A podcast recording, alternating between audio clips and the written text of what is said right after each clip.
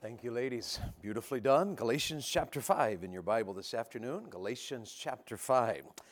I'm so glad you're here. How many of you had a good lunch? Did you? Good lunch. How many of you are excited about staying awake in this service? That's awesome. I'm so glad, and I hope you do, and I'll do my best to keep you awake.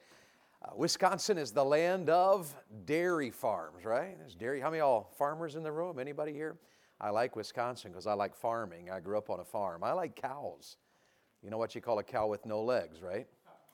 That's ground beef. What do you call a cow with no front legs? That's lean beef.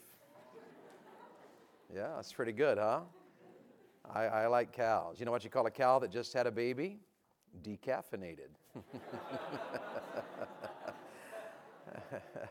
that was utterly not funny, huh? Oh, I'll milk that for all it's worth. How'd the, how'd the farmer find his wife? Her. all right. Well, I want you to be awake while I'm preaching to you. I, uh, my kids love my farming jokes. I heard this one, this one story about this farmer. He was milking his cow. He's milked her for years. She's an older cow and milks her by hand every morning, every night. He just he loves his cow and he's done it so many times he can do it in his sleep. Doesn't even think about it anymore. He just sits there and he milks the cow and he's milking her one, one afternoon. He looks up alongside of her body and he sees this pretty good sized fly just go right in her ear. Boom. And he kept watching and the fly never came out again. And, and, and he had a you know existential moment or two of thought what happened to the fly and he's milking and he's just thinking, what happened to the fly? The fly never came back out. And as he's milking along, all of a sudden he's just milking away and thinking about this, and the fly just plopped right out into the milk bucket. And he thought, wow, that's like in one ear and out the other.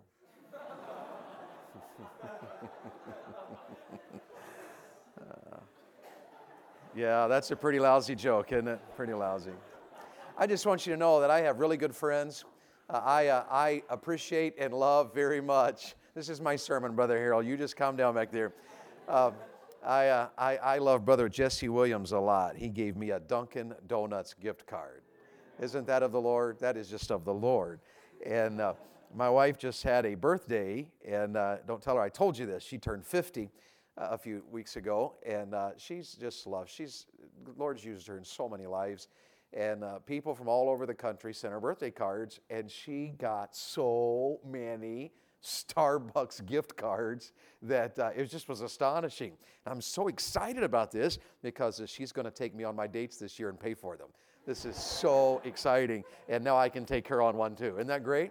That's just a great blessing. Well, here's what we've been doing Galatians chapter 5. We uh, started our first session together in this chapter, first proposal. And my proposal was that you cannot go wrong resting and rejoicing in the power of the work of Christ.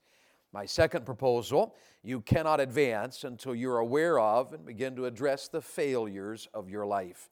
This morning's proposal, uh, you're not to be controlled by the works of the flesh. God has a better plan for you than that. Uh, that's, uh, that's not how a Christian should live. And this afternoon, as well as tomorrow morning, I want to take a, a little step further and zero in on the work of the Holy Spirit here. And I want to talk to you this afternoon on uh, the fruit of the Spirit in Galatians uh, chapter 5. And tomorrow morning, Lord willing, I'd like to talk to you about the life of the Spirit in Galatians chapter 5. Well, let's talk about this afternoon about the fruit of the Spirit. And you notice here, beginning in verse 16 again, we read this morning, he says Then, This I say then, walk in the Spirit, ye shall not fulfill the lust of the flesh. For the flesh lusteth against the spirit, the spirit against the flesh, and these are contrary the one to the other, so that ye cannot do the things that you would. But if ye be led of the Spirit, ye are not under the law. And here was this morning's message. Now the works of the flesh are manifest, which are these. This is not how God wants you to live. You're a child of His. You have the Spirit's power in your life. He's given you His Word. He's, uh, he wants to work in you, to grow you, so that the works of the flesh do not control your life, damage your life, hurt your life. This is, uh, this is the point of these next few verses. And then in verse 22, on the other side, he begins an entirely different direction. But the fruit of the Spirit, verse 22, but the fruit of the Spirit, and you know these, is love, joy, peace, long suffering, gentleness, goodness, faith, meekness, temperance. Against such, there is no law. My fourth proposal this afternoon is simply this you, you are called of God to experience the fruit of the Spirit in your life. God wants you to experience this. Uh, he doesn't want you to be defeated or controlled by the works of the flesh. He wants you to experience in your life the very fruit of the Holy Spirit. What God the Father planned, God the Son purchased, and God the Spirit wants to personalize into your life. He wants you to experience love and joy and peace and long suffering and gentleness and goodness and meekness and faith and temperance. He wants you to understand all of this and apply it to your life. How many of you agree that based on this passage, only by the Spirit can we live the law of love?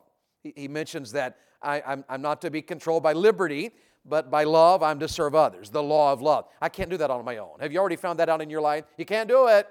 Uh, for one thing, you have roommates and roommates know how to push all the buttons. How many have a roommate that just knows the buttons to push? Any, anybody? I have a son. I have a son. Now, I, have got five kids, but I have one son that is a master uh, button pusher. He knows what'll get you going, and he'll just he'll just push that button until you are you know on edge, until you're ready to kill him in the name of Jesus. We're spiritual about it. He's going to die, but we're spiritual about it. And and and so so here, here's the whole deal. You can't do that on your own but you have the Holy Spirit, and you through Him can live the law of love. Only by the Spirit can you overcome the lusts of the flesh. You're aware of that, right? Uh, the works of the flesh shall destroy you. Every one of us are tempted. Every one of us are challenged. Every one of us are battling. But the fact of the matter is, you can't do it on your own. You can try really hard, and that's been a real failure in our movement. A lot, you know, you just try harder. You know, really mean it this time.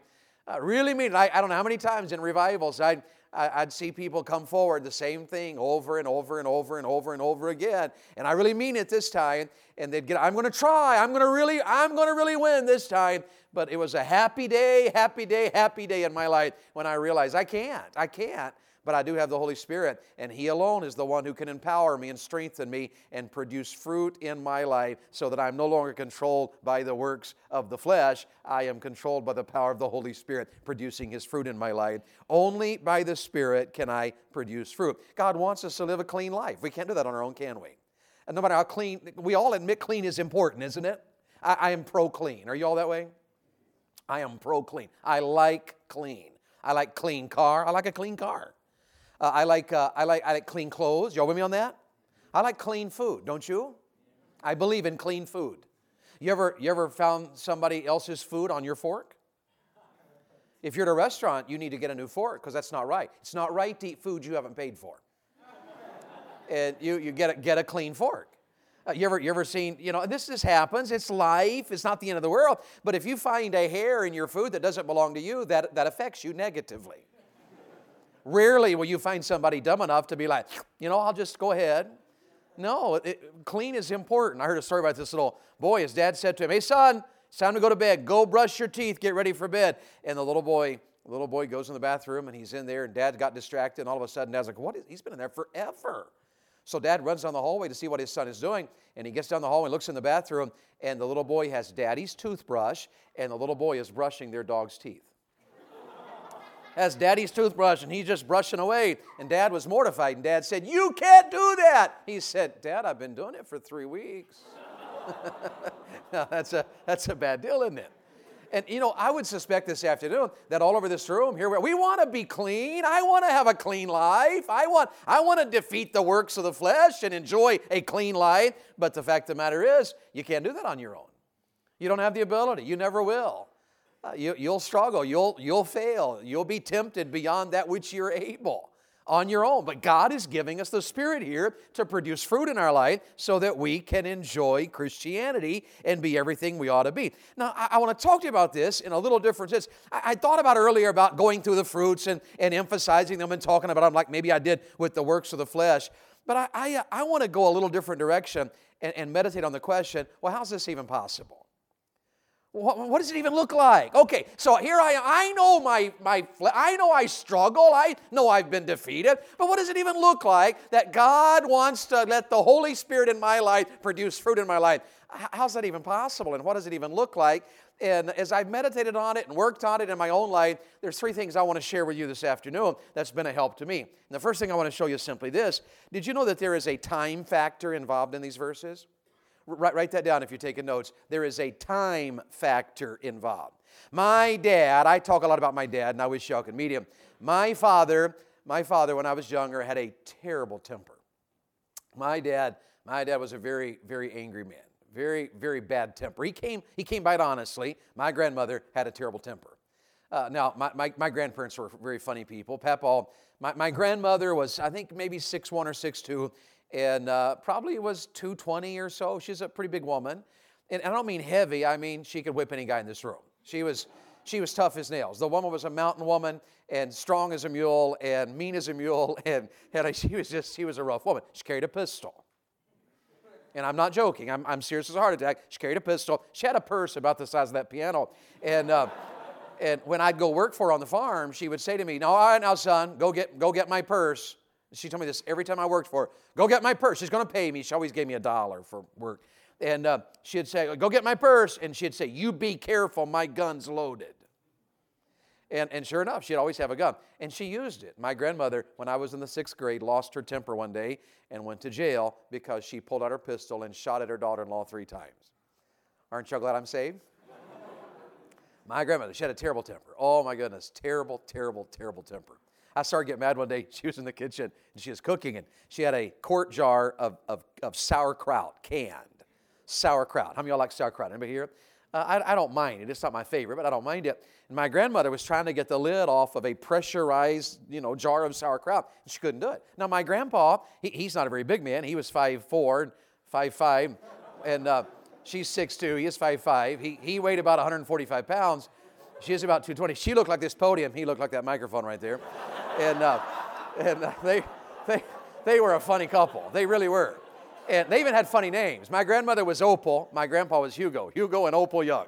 And uh, they were a funny couple. So we're at the table, and I remember this. Papa's right here at the head of the table, and I'm right here, and we're watching Granny cook. And she has, he milked cows by hand, four cows every morning, every night for most of his life. The guy had a grip. I mean, he could get a hold of your leg and, you know, break your kneecap. Just, you know.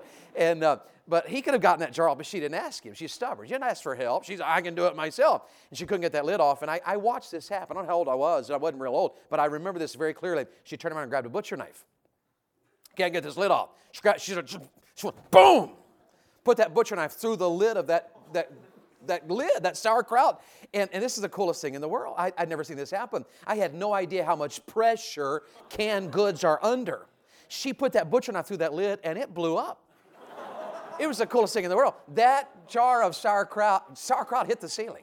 And it was like, whoosh, and it was dripping off the I, I, can still remember my grandma. She's standing here. She's got an empty jar of sauerkraut, a, a, butcher knife in this hand, and sauerkraut dripping off the end of her nose.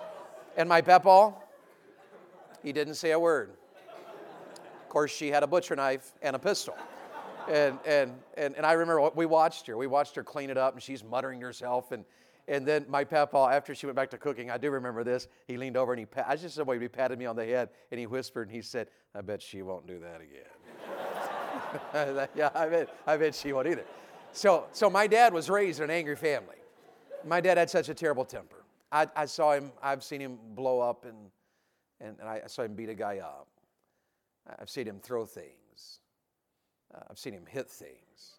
And the man's strong as a mule. And his temper was, was really nasty. But I do remember one night my father came home. My father, this was totally out of character. We, we didn't do this. Our families, my wife's families, they're like, you know, they're all like, you know, oh, really close. And, you know, I love you and I love you too, and kiss each other. And, and uh, you know, my mother in law kisses me. I just, just, just does it. It's helped my prayer life. and uh, she, my wife's family, they're just like, you know, our family, we're, I mean, we don't dislike each other, but we weren't like that. We, we said, I love you on special occasions. You know, like you're born, you get married, you die. Uh, we, but my wife, we were opposite. And, and my dad called this, this is a big deal. He calls a family meeting. This is a big deal. We're at a family meeting. What's, you know, what's up? What, you know, I mean, what I'm thinking is, what did I do? You know, am I about to die? You know, did I do something wrong?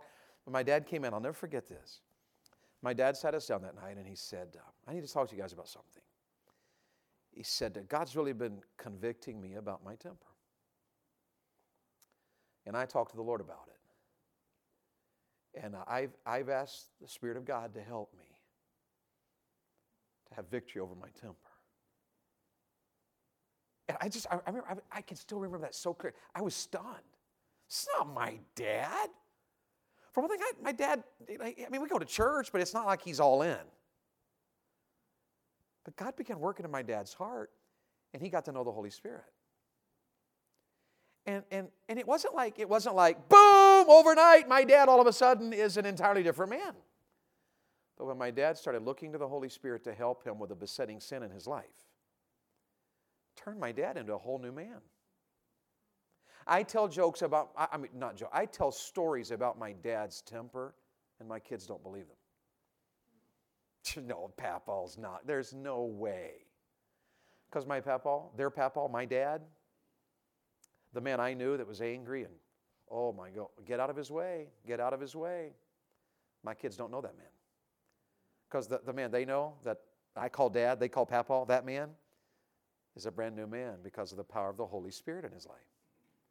He's gentle, he's loving, nothing bothers him. I mean, literally nothing, not anything. He'll take his false teeth out and let you play with them. Here you go, kids, try these. You're like, Dad, put those back in. you know, what in the world? Uh, uh, uh, my, my, kids, they laugh at my, there's no way I don't know that, that my kids have a hard time believing this.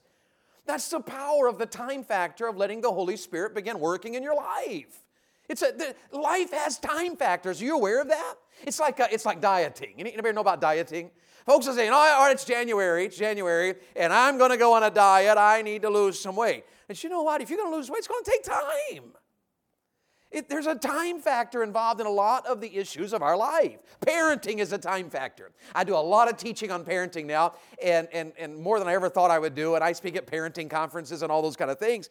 And because I preach so much on raising children, people with children sometimes don't want their children to get around me because they assume that if their kid misbehaves, they'll be a good illustration at my next parenting conference. And, and yet, I've told parenting, parents many times, you don't have to worry about that because I'm not hard on, on, on little ones.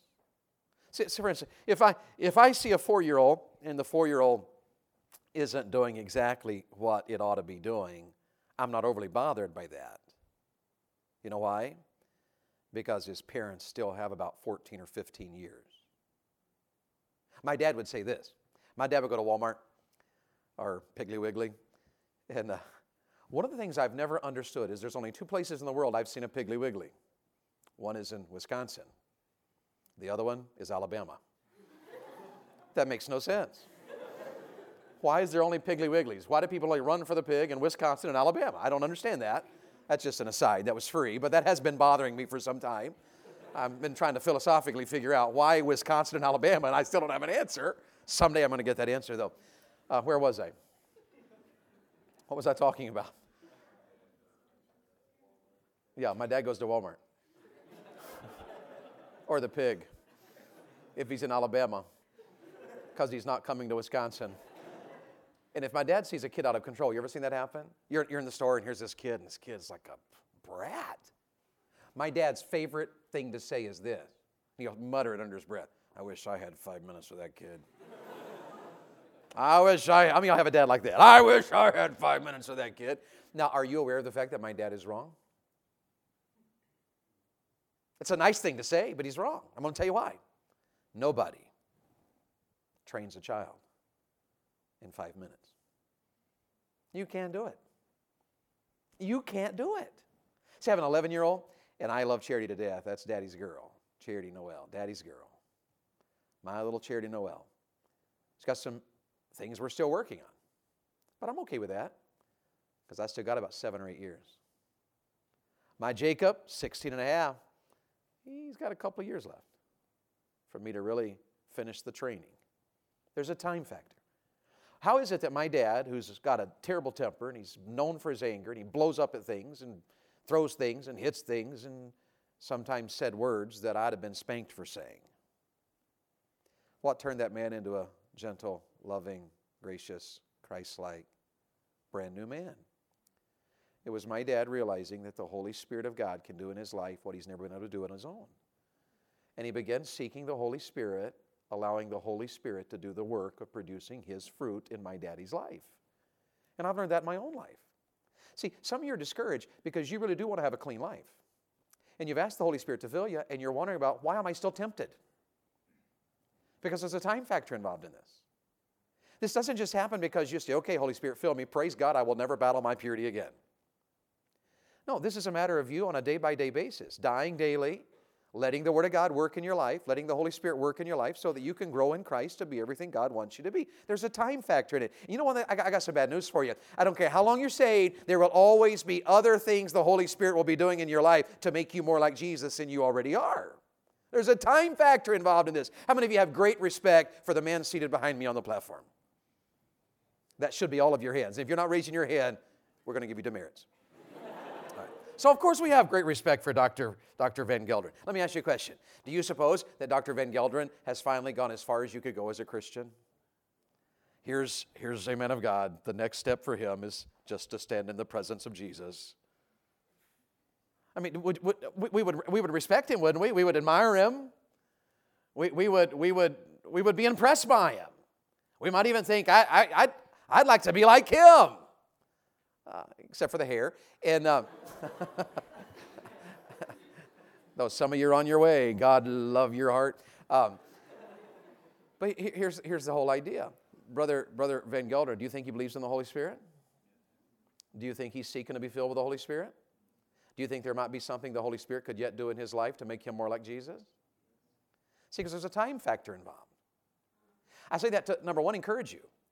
Because if you're here this afternoon and you've really been trying to understand what this means to be filled with the Holy Spirit, and you're really seeking the Holy Spirit, and you're wanting the Holy Spirit to work in your life, and you sincerely mean it, but you feel like, uh, why am I still? Well, I'm telling you, there's a time factor involved. The Holy Spirit is well able to do His work, but He doesn't just wave some kind of magic wand and all of a sudden, ta da, you are now created in the image of Jesus Christ. Well, you are in position, but you know what? You're living in a sin cursed world, battling the works of the flesh, and there's a battle going on, but the Holy Spirit is doing an ongoing work in your life. And there's all kinds of ways we ought to apply that. Number one, you ought not to be discouraged if you're still trying and still growing, you're still learning because the Holy Spirit's doing His work, and re- praise God for that. But because you're a senior and you've had four years of understanding and you finally got a handle on it, don't stop. Okay, praise God, I've arrived. No, you haven't, because there's going to be, here's, here's what I've discovered in my life. About the moment I get victory, I've got victory in this area. Look what the Holy Spirit's done in my life. I have victory. All of a sudden, the Holy Spirit brings up another area where I need to grow and seek the Lord for victory.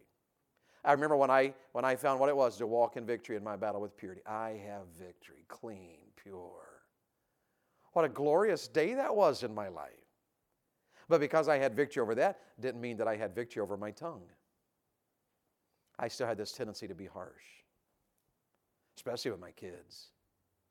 I'd get so impatient with my kids, and especially when they became teenagers. How many of you are all aware of the fact that teenagers are, um, how do you say this nicely? Teenagers aren't always all there. How many of you are aware of that? Your teenagers aren't. You teenagers just aren't there. I read, I read on the internet. This is how I know it's true. I, I read on the internet in a biology book that in, in the adolescent years, uh, that, that something chemically begins happening in the brain and that literally there's, a, there's, a, there's an amount of time in the teen years where a teenager's brain is not operating properly. Because it's rebuilding itself from the childhood into the adulthood and, and, and i don't understand all of that but, but i have teenagers and there were times in my life that my teenagers like for instance i, I am rarely home. So that when i am home I, i'm a to-do lister. I love to write things down. I to-do i've got to-do list galore. And uh, I write down things I've already done just so I can have the satisfaction of checking it off. Anybody here like that? I just, I love to-do lists. I just, it just, it's just such a blessing in my life to check it off. And I do it on paper. I know I, I have a pastor friend and he does it on his watch, you know, and, and, uh, and, and, and and, and I, see, I, I, can't do that because I need to take my pen and go, mark that baby off. And I, I tried that on my, my watch and it didn't work. And, uh, but but here, here's, the whole, here's the whole idea. I, I don't care where you are in your spiritual life, uh, the Holy Spirit has something new. So, my, my son over here, uh, we're home and I don't have much time, but I got a whole list of stuff to do. And one day I'm in the garage and you got to help me, you got to help me. And I, I asked him to do something, and, and he just, I, I, God love his little heart, he didn't get it. You know, and, uh, and, and I, it bothered me. For crying out loud, son, you're 16 years old. You're becoming a man. I shouldn't have to explain every detail of everything I ever asked you to do. You're becoming a man. Figure it out and help your father. Don't you know I got to get this done so I can get on the road and help people to be godly daddies? What's wrong with you, son? And I just unloaded. I remember very clearly him walking out of the garage. I watched him go. He was not disrespectful, but he was hurt and wounded. And I remember this very clearly. He walks out of the garage, and the Holy Spirit walks in. And the Holy Spirit said, um, You know, that's not right. What kind of an evangelist are you? What kind of daddy are you? I wouldn't talk to you that way, the Spirit says. That's not me. You're living by the works of your flesh now. You see, there's a time factor involved in growing in the Lord. Am I making sense here? God's not finished with you. This is no hour to be discouraged. This, no hour, this is no hour to stop growing. There's a time factor involved in, in this work of the Spirit in your life, the fruit of the Spirit. There, there's a second thing I've learned there's a truth factor involved. There's a time factor. The Spirit works in a process of time. There's also a truth factor. God uses His Word. How many of y'all know this passage? Put off the old man, which is corrupt according to the deceitful lusts. Put on the new man, which after God is created in righteousness and true holiness. How many of y'all know those two verses? You know those two verses? Yes or no? You know those two verses? All right. Have you ever paused long enough to consider what it says between the two? Put off that old man, put on that new man, but right smack dab in the middle, he says, be renewed in the spirit of your mind. Have you read Romans 12? I beseech you, therefore, brethren, by the mercies of God, that you present your bodies a living sacrifice, holy, acceptable unto God. It's your reasonable service. And be not conformed to this world, but be ye transformed by the renewing of your mind. There's a truth factor involved. Psalm 119. You know, you know Psalm 119, don't you? I, I, I love Psalm 119. Uh, you never quite get through Psalm 119, the learning of it. Listen to Psalm 119 here and verse 9. You know this verse? Wherewithal shall a young man cleanse his way? By taking heed thereto, according to thy word. With my whole heart have I sought thee. Let me not wander from thy commandments. How many of y'all know that song? Prone to wander. Lord, I feel it. Prone to leave the God I love. Is that not often how we are? We can grow in one semester and not do as well in the next. We can do great in one semester and go home and not be everything we ought to be. We're prone to wander. But the Holy Spirit comes into our life, number one, over a process of time to keep doing His work in your life to make you like Jesus Christ. You know what love and joy and peace and gentleness and long suffering and goodness and all of that is? That's Jesus. That's Jesus living in your life. It's His love, it's His peace, it's His joy, it's His meekness, and His. It's Jesus alive in your life. I, I will deal with that a little bit more tomorrow, but you, you got to start putting all of this together. Because the fact of the matter is, He's saying right here, with my whole heart I've sought you, and don't let me wander from your commandments. And then in the 11th verse, here's a vital verse Thy word have I hid in my heart that I might not sin against thee. Lord, how am I going to defeat the flesh? I need the Holy Spirit to take the Word of God in my heart and help me to be what I ought to be. The Holy Spirit does that. It's going to take you being in the Word of God. What does the Holy Spirit use to produce fruit in your life? God's Word. Thy Word have I hid in my heart. How do we always say that? Thy Word have I hid in my heart. But it's not this. It's not this. It's not thump, thump. It's not hard here. The word hard in the Bible is a great word, it's a big word. It's always a hard word to define because it's used so broadly. Like we say things like, My word, she's so tenderhearted. How many of y'all know somebody like that, do you? They cry about everything. My sister's that way. She, you know, she'll see a, a dead dog on the road and cry. Oh my word, the dog died. I'm like, it's not our dog. You know, who cares? You know, it's not my dog. She'll cry over a skunk. Oh, where's skunks? I eat a skunk probably for another reason, but she still cries about it. Let's see, some people tender, some say, well, he's hard hearted. Or they are so cold hearted. Or if you're a southerner like I am, our southern phrase is, bless your heart. bless you. We can say anything as long as we say that. That kid's so ugly, bless its heart. That guy's such an idiot, bless his heart. You just, you add that to it, and southerners think that makes it okay. So, what is this word heart? It's all over the Bible. 900 times it's used in the Bible, the word heart. It, it, it, it never in the Bible means this. The word heart in the Bible means this thinking, emotions, and decisions wrapped up in one package. Which is why he says things like, For with the heart, heart man believeth unto salvation. What's he talking about? As I understand the gospel in my thoughts, the Holy Spirit brings it to weight in my emotions. That's often the evidence of conviction. And what do I do with that? I combine it with my decision, my will. That's the word heart. So, what does the Bible mean when he says, Your word have I hid in my heart that I might not sin against you? What does he mean?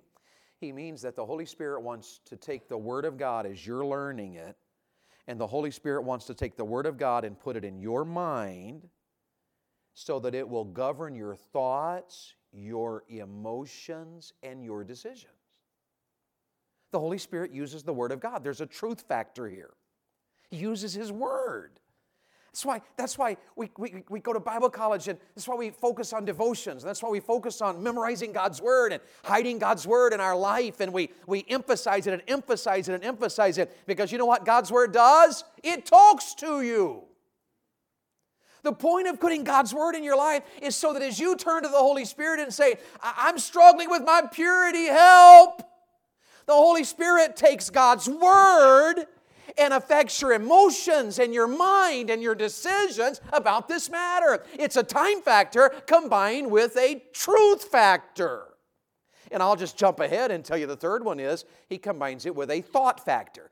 And those two are almost the same, but I believe they're different. Because you can hold the truth, but the Spirit of God wants to take the truth so that you start thinking it. So there's a time factor. How is this possible? Walk in the Spirit, and you will not be defeated by the, the flesh. Uh, don't, don't allow adultery and fornication and, and, and, and, critical spirits. Don't let that rule your life. Let the Spirit of God rule your life. Okay, how? Well, here's how. I, I've got I've got to have a time factor in this.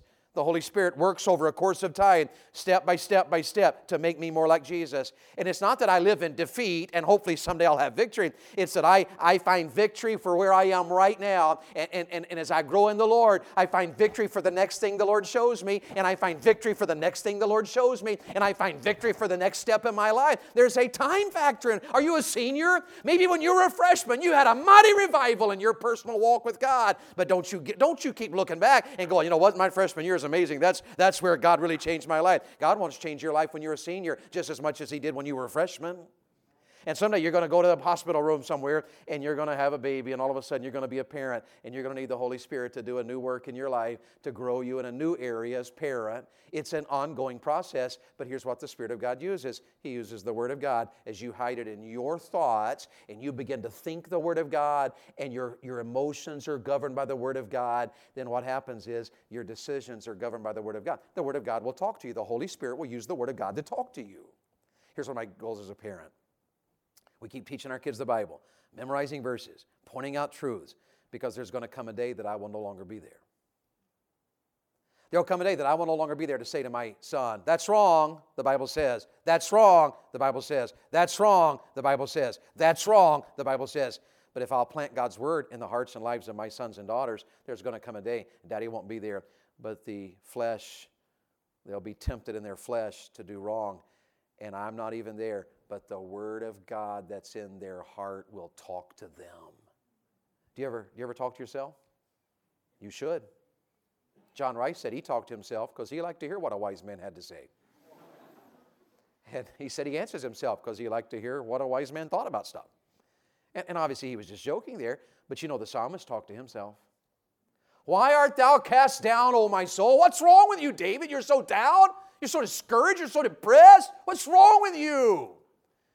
And the Spirit of God comes into his life, and the Spirit of God enables David to say, Hope thou in God.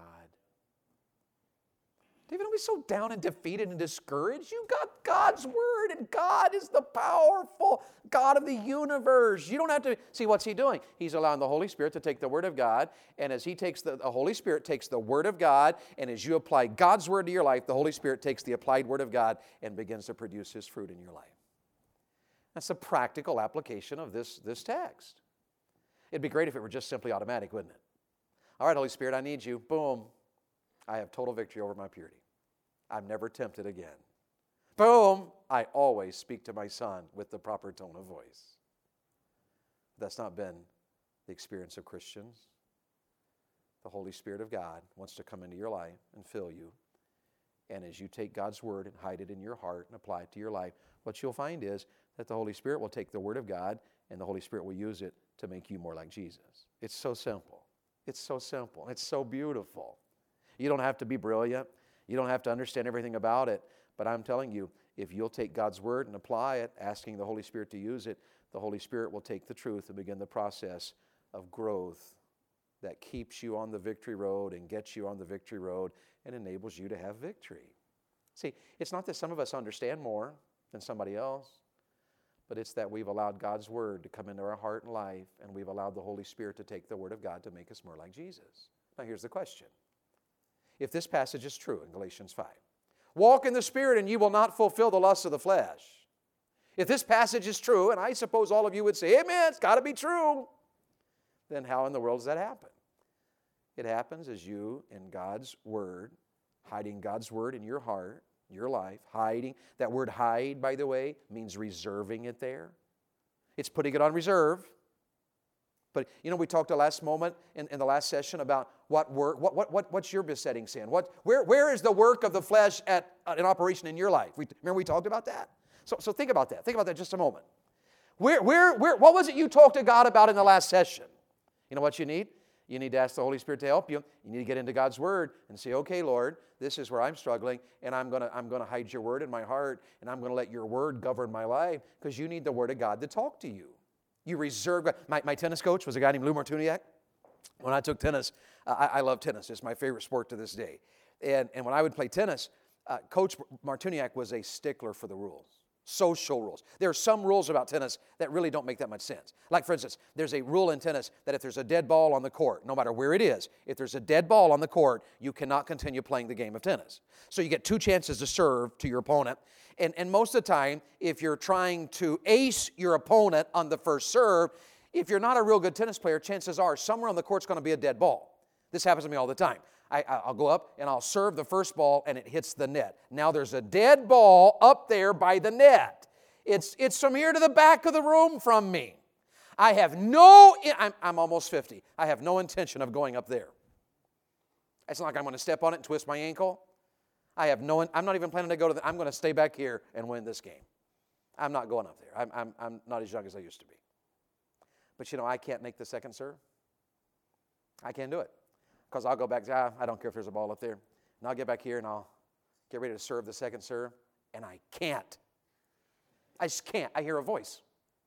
I hear this voice. Here's what the voice says in my brain. The voice says, Pick up the ball, young. I hear, I hear Martuniak's voice. I haven't seen that man in years, over 20 some years. But reserved in my heart is his voice. Pick up the ball. I'm back. I don't care there's a ball. I'll even argue with him. I don't care there's a ball in there. I'm not going up there. My opponent's on that side of the fence. He's safe. I can't do it. Pick up the ball, go back, and serve. That's the word hid. I reserve God's word in my heart so that when I'm tempted and I'm struggling or I'm, uh, the, the, the devil comes along and he's thinking, you know what, I, I, can tempt him. I can, I can really trip him up right here. If I've reserved God's word in my heart, the Holy Spirit takes the word of God and the Holy Spirit, through the word of God that's reserved in my life, he brings the word of God to fruition in my life. And here's what it looks like. When he brings it to fruition in my life, it looks like love, joy, peace, gentleness, goodness, meekness, and so forth. And isn't that what you want? Wouldn't it, wouldn't it be amazing if every one of us in our room was all, were always uh, producing the fruit of the Spirit and the Spirit of God's working? And no matter what anybody said to me, I respond by the fruit of the Spirit love, joy, peace, gentleness, goodness. No matter what my roommate does, no matter what button they push, the fruit of the Spirit in my life through the power of God's Word. No matter what temptation the devil brings my way. How many of you are aware of the fact that the devil is a master at bringing temptations your way? Are you aware of that? No matter what temptation comes along. I got God's word reserved in my heart. His, his word is reserved there, and the Holy Spirit's able to reach down and take that word and put that word to action in my life. And the next thing you know, the fruit of the Spirit is produced in my life instead of the works of the flesh. Do you see how practical this is? So, ladies and gentlemen, here's what I've come to tell you this afternoon. You want, you want Galatians 5 in your life? Then you have got to get in God's Word. Not out of some, some, okay, okay, look how spiritual I am. I read 10 chapters a day. No, you've got to get God's Word hidden in your heart in such a way that it's on reserve. When, when the, the, the devil tempts you or the flesh tempts you, here's the fact is, the fact of the matter is, the Holy Spirit's able, as I look to Him, to take that word that I've reserved and bring it to fruition in my life. Don't you see areas in your life where, where you know, I wish I were, I wish I were a loving person. I wish I had joy and peace. That's not something you work up. So, okay, I, watch me. I'm going to have joy in my life, and I mean it this time. Well, that'd be a dumb way to think. So, you don't work that up, but you can get God's word in your life, memorize it, meditate on it, hide it, and the Holy Spirit of God is well able in your life to take the word of God as you apply it to your life and produce His fruit in your life. And that's exactly what He wants to do. That's no way to live, the works of the flesh. But this is a great way to live under the control of the Holy Spirit, taking God's word and making you like Jesus. Does this make sense? So, how are you doing? Are you walking in the Spirit? Are you just going through the motions with your devotions? And, yep, those are my devotional. That's my devotional life. And, and I, I check that off. I read my Bible today. Or are you reserving God's word in your thoughts, your emotions, and your decisions so that the Holy Spirit can begin working in your life to produce his beautiful fruit. Can I tell you something? When he produces his fruit in your life, you know what I know about fruit? Fruit is intended for use. Fruit's beautiful, beautiful apple tree, but the apples aren't there for the tree. They're, they're there for the benefit of others. What's God doing in a Bible college like this as you're learning the spirit filled life? What He's doing is trying to produce His fruit in your life so that every person around you is touched by the Holy Spirit through your life. So that every person in your family is touched by the Holy Spirit through your life. It's a never, never, we'll never be done with that. Every neighbor that I have needs my life to be oh so filled with the Holy Spirit that the fruit in my life touches their life. In fact, our neighbor down at the end of the street, their house is a mess, their family's a mess. We opened our home to them and had them over for a meal. how do, how do we, what, what, do we, we don't know what to do to help them. They have a little girl. My, I told you, I think, my wife wants her. And we've been corresponding a little bit, helping them to know what, they're, they're older. They can't take care of a four year old. She sent me a text this morning, that lady at the end of my street. And she said, uh, Dave, it has just meant the world to us that you and your wife have reached out to try to help us with this. Nobody's ever done that before. Nobody's ever tried to help us with our family. It just means the world to us. You know what I think? I think as my wife and I grew last couple of months in an area of our life and, and allowed the Holy Spirit to produce some new fruit in our lives, it's opened the door for me and my wife to have. I, I said to the Lord, Lord, where's this ministry going? I got a ministry. You don't know these people, and I don't even know them real well. But what the future, their son's in jail. Wouldn't it be great if we could get that grandpa and that grandmother saved, and their son would get saved, and their daughter were to get saved, and, and, and all of those six kids by five different men? Wouldn't it be great if all of them got saved, and we had a whole passel of first generation Christians to impact all those families? I can't do that, but I have a Bible. My tendency is to, to, to judge. You believe the way they live. That house is a mess. Why would people live like that? What's wrong with their daughter? Have all those kids by all those different guys? That's my tendency. But as I look to the Holy Spirit and taken the Word of God, God's filled me with love. We love those people. My, my wife, who is so clean, you, you literally could eat off the floor. My wife, I mean, she's clean, over the top over the top clean. My wife loves those people. Asked me the other day if we could go down and see them before I left town. Let's go down and talk to them. That's not, that's not human. God wants to do it in your life, His fruit in your life, so you can serve others and live for others and be used of God to impact the lives of all of those around you. That's the point of Galatians 5. Have I made sense? All right, Doc, I don't even know how to give an invitation, so I'm done. Thank you guys for listening to God's Word, and uh, let's apply it to our life. Let's let the Holy Spirit use our generation. I'm encouraged about your generation. I, you know, they call your, I, I call your generation the broken generation because there's so many messes. You know, I mean, well, the statistics about, about the issues of pornography in your generation are mind boggling. Uh, so many of your generation are from broken homes and broken families and, and, and gender issues. I mean, the, the issues, the, the list of issues for this generation is astronomical. But we have an Almighty God in heaven that is at work in this generation. And I think this broken generation has the potential to become the revival generation. And I just think it'd be absolutely awesome. Wouldn't it be amazing if your generation is a generation that sees the kind of revival that we've always talked about in history that sets fires in churches again and just puts people's hearts on fire for God and turns this whole world upside down for the cause of Christ? And it, it, it really is, is in this passage. It's where we start. I got to grow. I've got to let God's Spirit work in my life. If you'll do it, the Holy Spirit of God can use you, bless you, fill you, and turn you into a Christ like, brand new, amazing Christian. Not for your pride but for the use in a world that needs people like you. All right, God bless you. Doc, it's yours.